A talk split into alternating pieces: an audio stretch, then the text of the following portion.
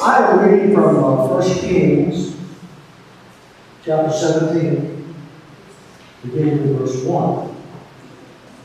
Now Elijah the Tishbite from Tishbe, Gilead, said to Ahab, As the Lord, the God of Israel lives whom I serve, there will be neither dew nor rain in the next few years except by my word. Then uh, dropping down to verse 10. So he came to Zarephath. When he came to the town gate, a woman was there gathering sticks. He called to her and asked, Would you bring me a little water in a jar so that I may have a drink? As she was going to get he called and, and bring me, please, a piece of bread. As surely as the Lord your God lives, she replied, I don't have any bread, only a handful of flour in a jar and a little olive oil in a jug. I am gathering a few sticks to take home, and make a meal for myself and my son, that we may eat it and die. Elijah said to her, Don't be afraid. Go home and do as you said, but first make a little loaf of bread for me from what you have, and bring it to me, and then make something for yourself and for your son. For this is what the Lord, the God of Israel, says The jar of flour will not be used up, jug of oil will not run dry until the day the Lord sends rain on the land. Uh, a few years ago, they started making these bread machines, and as soon as I saw one of those, I was really impressed, but the first ones cost $300. And I was not willing to invest that much in a bread machine. Well, then they went down to $200. That was more attractive, but I still didn't buy one. Then $150. And finally at Walmart, they were on sale for $76, and I jumped in. And boy, I love that bread machine. You could set it on the timer and we have fresh bread in the morning. We woke up and all that smell filled in the house.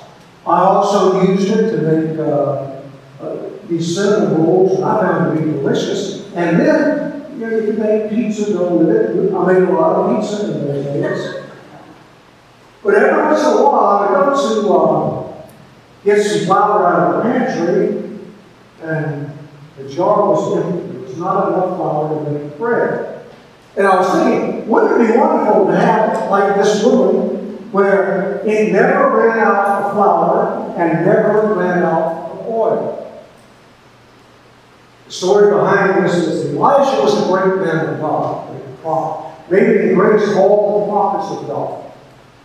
And because of the sin of Israel and King Ahab, Elijah just showed up at his court one day and he said, It's not going to rain in the land for years except by my word. And then he just threw it out.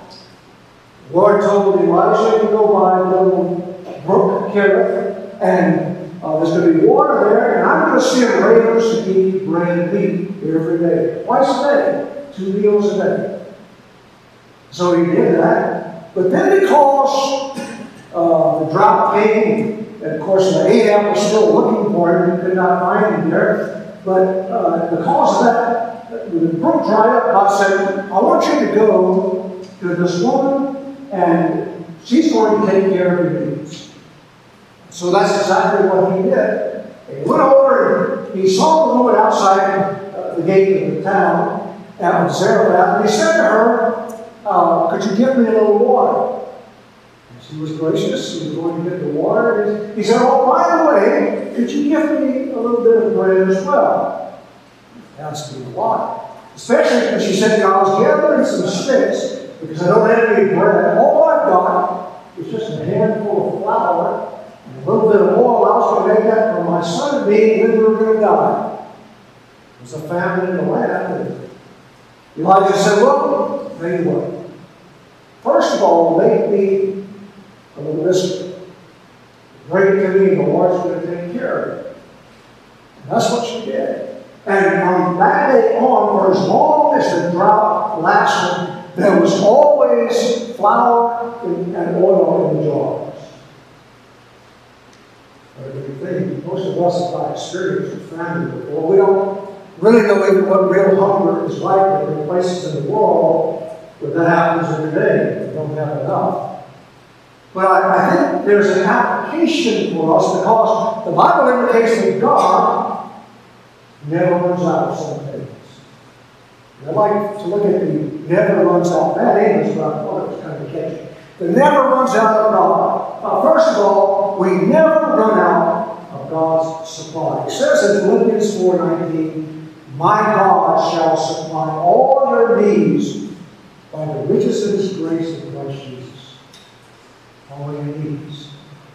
We haven't had a family, but we do have needs as we go through life. Uh, Jesus was concerned about meeting needs. In fact, that's primarily what he did while he was on the earth. Is he meant spirit, physical, spiritual, emotional needs. You remember the occasion where Jesus been teaching and doing miracles, and people were following him from all over the countryside. And in the evening, the disciples said, well, you need to send them back. They're hungry, so that they can get some food. And Jesus said, well, let's, let's feed them here. And the disciples said, we don't have enough to feed these people. We don't have uh, who eats around here. Something like that. And so uh, Jesus said, Well, what do you have? There was a little boy, and he had five little small rolls of bread and two fish. The Bible says that Jesus blessed them, and he, they began to distribute, and they were gathered together in groups of 50. 5,000 men, probably at least that many women, along with all their children. Food was distributed, according to the Bible, they kept eating until everybody was satisfied, and then they took up 12 baskets of food. God's plan came through. John tells us the first of the miracles that Jesus performed. It was in a wedding in Canaan, and uh, a horrible thing happened, that is they were running out of wine, and that was considered a great insult to run out of wine. Jane knows about that. It's not a to run out of wine, especially in a wedding. And so Mary came up to Jesus, and she said, uh, "We don't have wine." And Jesus said, "What's that to me? My time has not come." And yet she said, "Do whatever He tells you to do," talking to the servants. So they had six great big jars of water that used for ceremonial cleansing. And Jesus said to dip in there and they. And out came the wine, and the, uh, the, the master ceremonies came and tasted it and said, Boy, this is unusual. Usually they give out the best wine at the very beginning, later on, when they're a little tipsy, they can get the cheap wine. But you have saved the best for last. Jesus care of this. And Jesus said that you don't really need to worry about anything in life. Don't worry at all, because God's going to take care of you. Remember, He said, you can't add anything to your life, you can't add any hair to your head. Don't worry. Which maybe we could, but we're losing you know, quite a bit here. Some people have some people losing more than I am.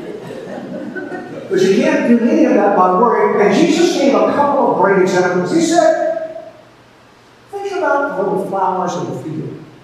You know, uh, they don't spin, they don't sow, yet they bloom, they're more beautiful than anything saw on the street. And then think about little sparrows. They don't sow, they don't reap, they don't store anything up, and yet God takes care of them. And he says, How much more is your heavenly Father going to take care of you?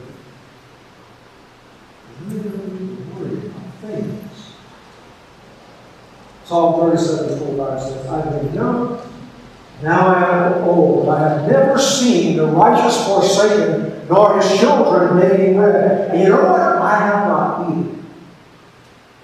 But I, uh, first professor hired started the seminary. That was great, but we didn't have any students. And so I was given the assignment of going and talking to people. I guess they figured that I was a salesman or something. So I, you know, I met with all kinds of students, and I met with one by the name of Wayne Keith. Now, Wayne had thought about going to another seminary in California, but he had a wife, and had kids, and he was afraid that he wouldn't be able to afford it. He opened our seminary, he was thinking about our seminary, but the same thing was a problem for him. What was he going to do about his family? I said, why Wayne, that's not your concern. God is calling you to seminary, I can't tell you when He's calling you to seminary, but He is. It is your responsibility to walk in obedience, and it's God's responsibility to provide for you. And I told him about a situation that I had faced. There was a little small church in South Dakota, and they wanted to call me as pastor, and I did not want to go. Not the first or the last time that that happened. Anyway, uh, they were taking in $300 a month more than they were spending, and they didn't have a pastor. I had the little boys, was, I want to do this. And I, I agonized, I wrestled with God, said, God, I want to do this. And finally he said, it's not a choice. You either accept or you don't. I said, okay, Lord, I'll do it. And I can say this, God provided immensely more than I could ever imagine. He created opportunities that I did not know about. Church grew and prospered, and some wonderful things happened. But it came after I had made the decision. And so I can say to you right now, God is always going to supply it. Never runs out. You have to walk forward to obedience. Secondly, you never run out of God's joy. In uh, John 14, 27, it says, Peace I give you, my peace I give you. Not as the world gives peace to you, do I give peace to you.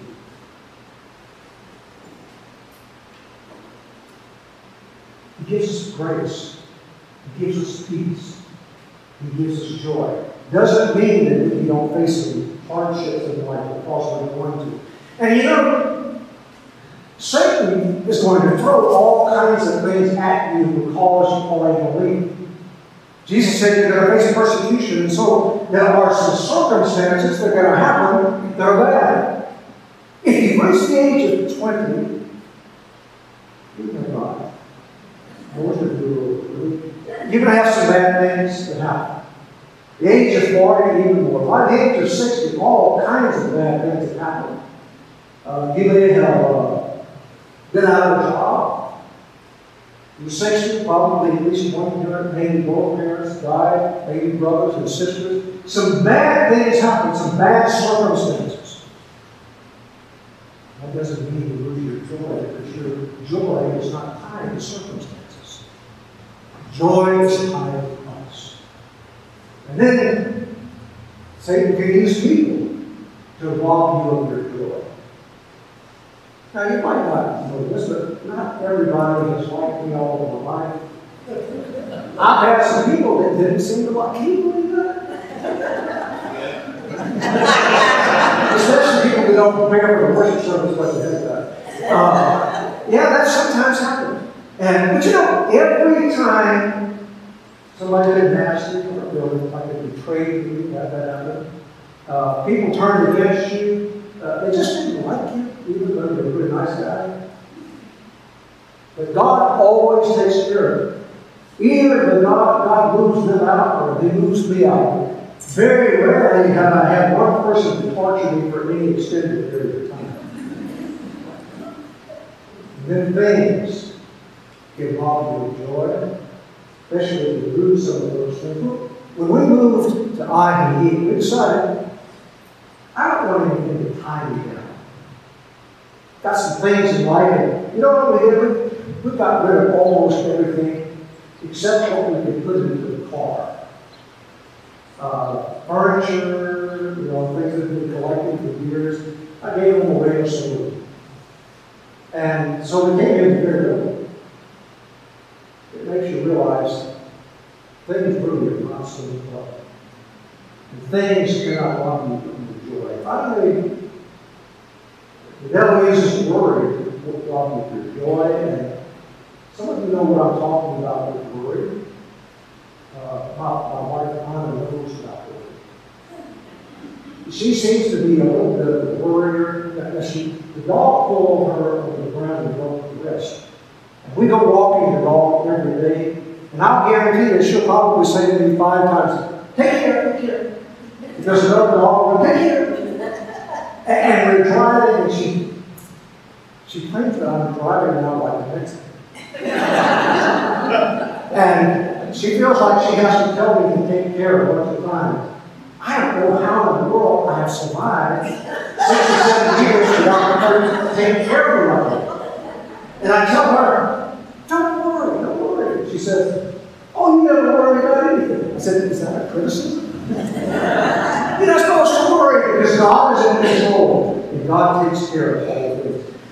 Paul, for the sake of the gospel, suffered. And he talked about all that suffering. He said he was beaten five times with lashes, 39 times each occasion.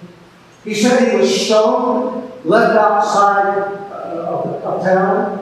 He was hungry, he was thirsty, he was in prison, he was in shipwreck, all those bad things. And yet, he tells us to be joyful.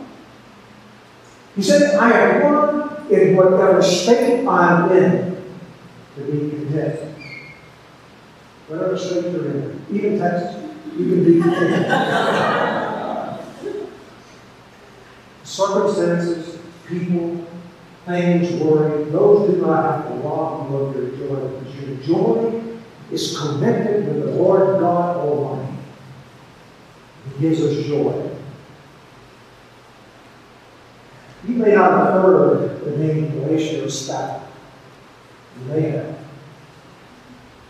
He was uh, in Chicago in the 19th century. He was actually a friend of D.L. Moody.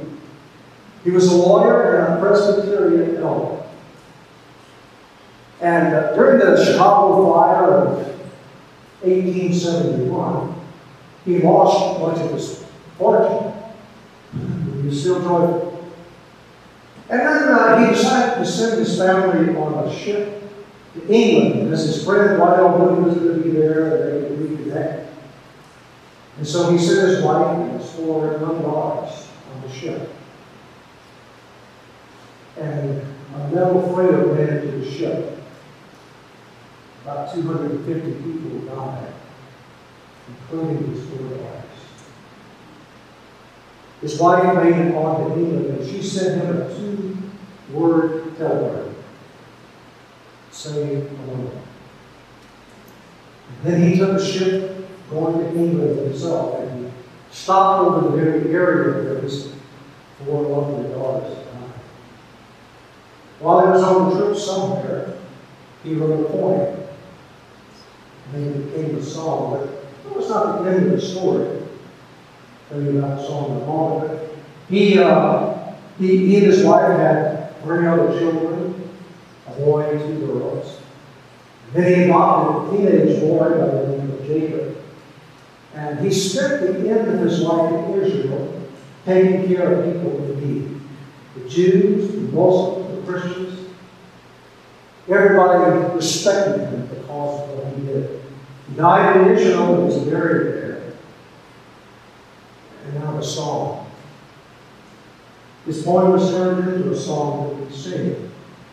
The tune was named after the ship that his daughters died on. And that was the Ville de.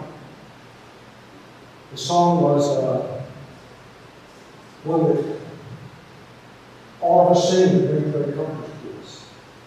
Peace like a river, attended my way. In sorrows like sea will grow. Whatever my life, my day, it is well, it is well with my soul.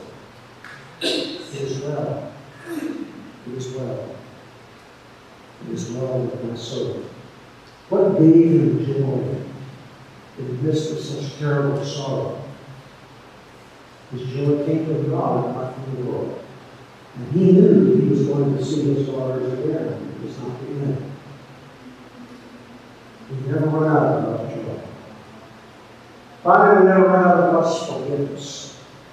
John 1.16 says that in his fullness we have received grace on grace. And let me put this down for just a second. That actually means grace stacked on top of grace. And this, uh, this fits perfectly with what Paul said later. We are saved by grace through faith in Jesus Christ and not by works, lest anyone should boast. What that means is if you sin, there's grace and comfort. If you sin again, there's grace and comfort. It's grace stacked on top of grace. So that God's forgiveness is always available. No matter what we have done or said or thought, God's grace is able to forgive us for all of it. Grace on grace. In Lord's Prayer, we pray, Forgive us our trespasses as we forgive those who trespass against us. God's grace and His forgiveness allows us to forgive one another. If uh, one of the great examples of that would be a parable that Jesus told. And I think it ought to be called uh, the, the loving father instead of the father's son. Because as a young man, he wanted the inheritance that was to come to his second son while the father was still alive. He said, Give me what's coming to me. The father did. Went to a foreign land and he wasted, he spent it all. There was a famine in the land, uh, so he was reduced to actually feeding pigs and unclean animals for the Jews. But then the Bible says that he came to himself and he said, In my father's house, even the servants are doing better than I. They have enough to eat, and so I'll go back to my father and I'll say, Father, I have sinned against heaven and against you. Make me like one of your hired servants. So that's what he did. The father was still far off. The father saw him. The father ran to him. Go through his still. Uh, I sinned against heaven and against you. And the father said, Put a ring on his finger, put shoes on his feet, and robe on his back, and kill the fatted calf, because my son who was lost is now found. And God forgives each one of us just like that. We never run out of God's forgiveness. It's always more than that came from. On occasion, they were talking about how many times they should forgive. The Jews would typically forgive three times. Peter said, Lord, should we forgive seven? And Jesus said, I'll tell you, 70 times seven. Because God's going to forgive us a lot more than that. 490 is not enough. I, I need 490 every day. We likewise, because of the forgiveness that we have received, are able to forgive others for, for us. Story told about uh, a priest in the northwest part of California. And it was a terrible weather. The wind was blowing over 50 miles an hour, there were torrential rains. And he was working on his son for the next day, and he got a call from the hospital. And the nurse said, Father, could you come here? He said, uh, There's a man here, he lives alone. His liver is about to get out. He's not going to make it through the night. And he wants somebody to give rites to him. He just me, he said, I'll try. He said, I'll be there in two hours if I'm able to get there. He got in his car and he started driving. The trees were down. But every time there was a tree, just a space big enough to get his car. He crossed bridges and he crossed back, crossed again, back and forth. When he finally arrived at the hospital, he put on his raincoat, he went through the blistering wind and rain and got inside, and the nurse said, Oh, I'm so glad you're here. His condition is so bad. He's been drinking for years and liver just shot now. He said, Well, what's the guy's name? She said, Well, we don't have a last name, we just call him Tom. So they went into the room and said, Hello, Tom. I was uh, in the area this his shirt. With the wind like that outside and uh, you know, very in the morning, you just happen to be in the area. He said, well, let's talk about it. He said, uh, can you tell me, uh, would you like to do confession with me? He said, no, I, I do not. Can't do that. So he gave, got me through the rites, and several times instead of talking, he said, you want to get confession now? Each time he said, no, I can't tell anybody. finally towards morning, he said, well, it doesn't matter now because I'm not going to live much longer. I might as well tell you. He said, 32 years, two months, and 11 days ago, I was a switchman for the railroad. Said it was a stormy night just like this tonight. We were in there drinking, and I guess I had drunk more than anybody else, and so I volunteered to go out and switch the tracks. But he said I must have been more drunk than I thought, and I switched it in the wrong direction. Freight train came through and followed into a passenger train. A man his wife and his two daughters were I don't believe in God can forgive. During that whole time, the priest, uh, eyes were, eyebrows was full, and he went over finally and put his hand on the man and he said, God can forgive you. And I can forgive you. Because you see, that was my mother and my father, and my two older daughters. We never run out of God's forgiveness. And we never run out of opportunities to forgive others as well. God, we pray.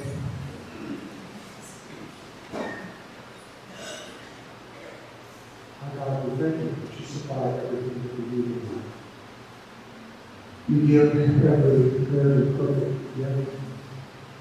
You watch over us, you take care of us, you tell us to be filled with joy and glory. Lord, we pray that we might walk newness of spirit. Lord, we know that the presence of the Holy Spirit is our guarantee that our faith is real. And we pray now that your Holy Spirit might be to join us. In Jesus' name.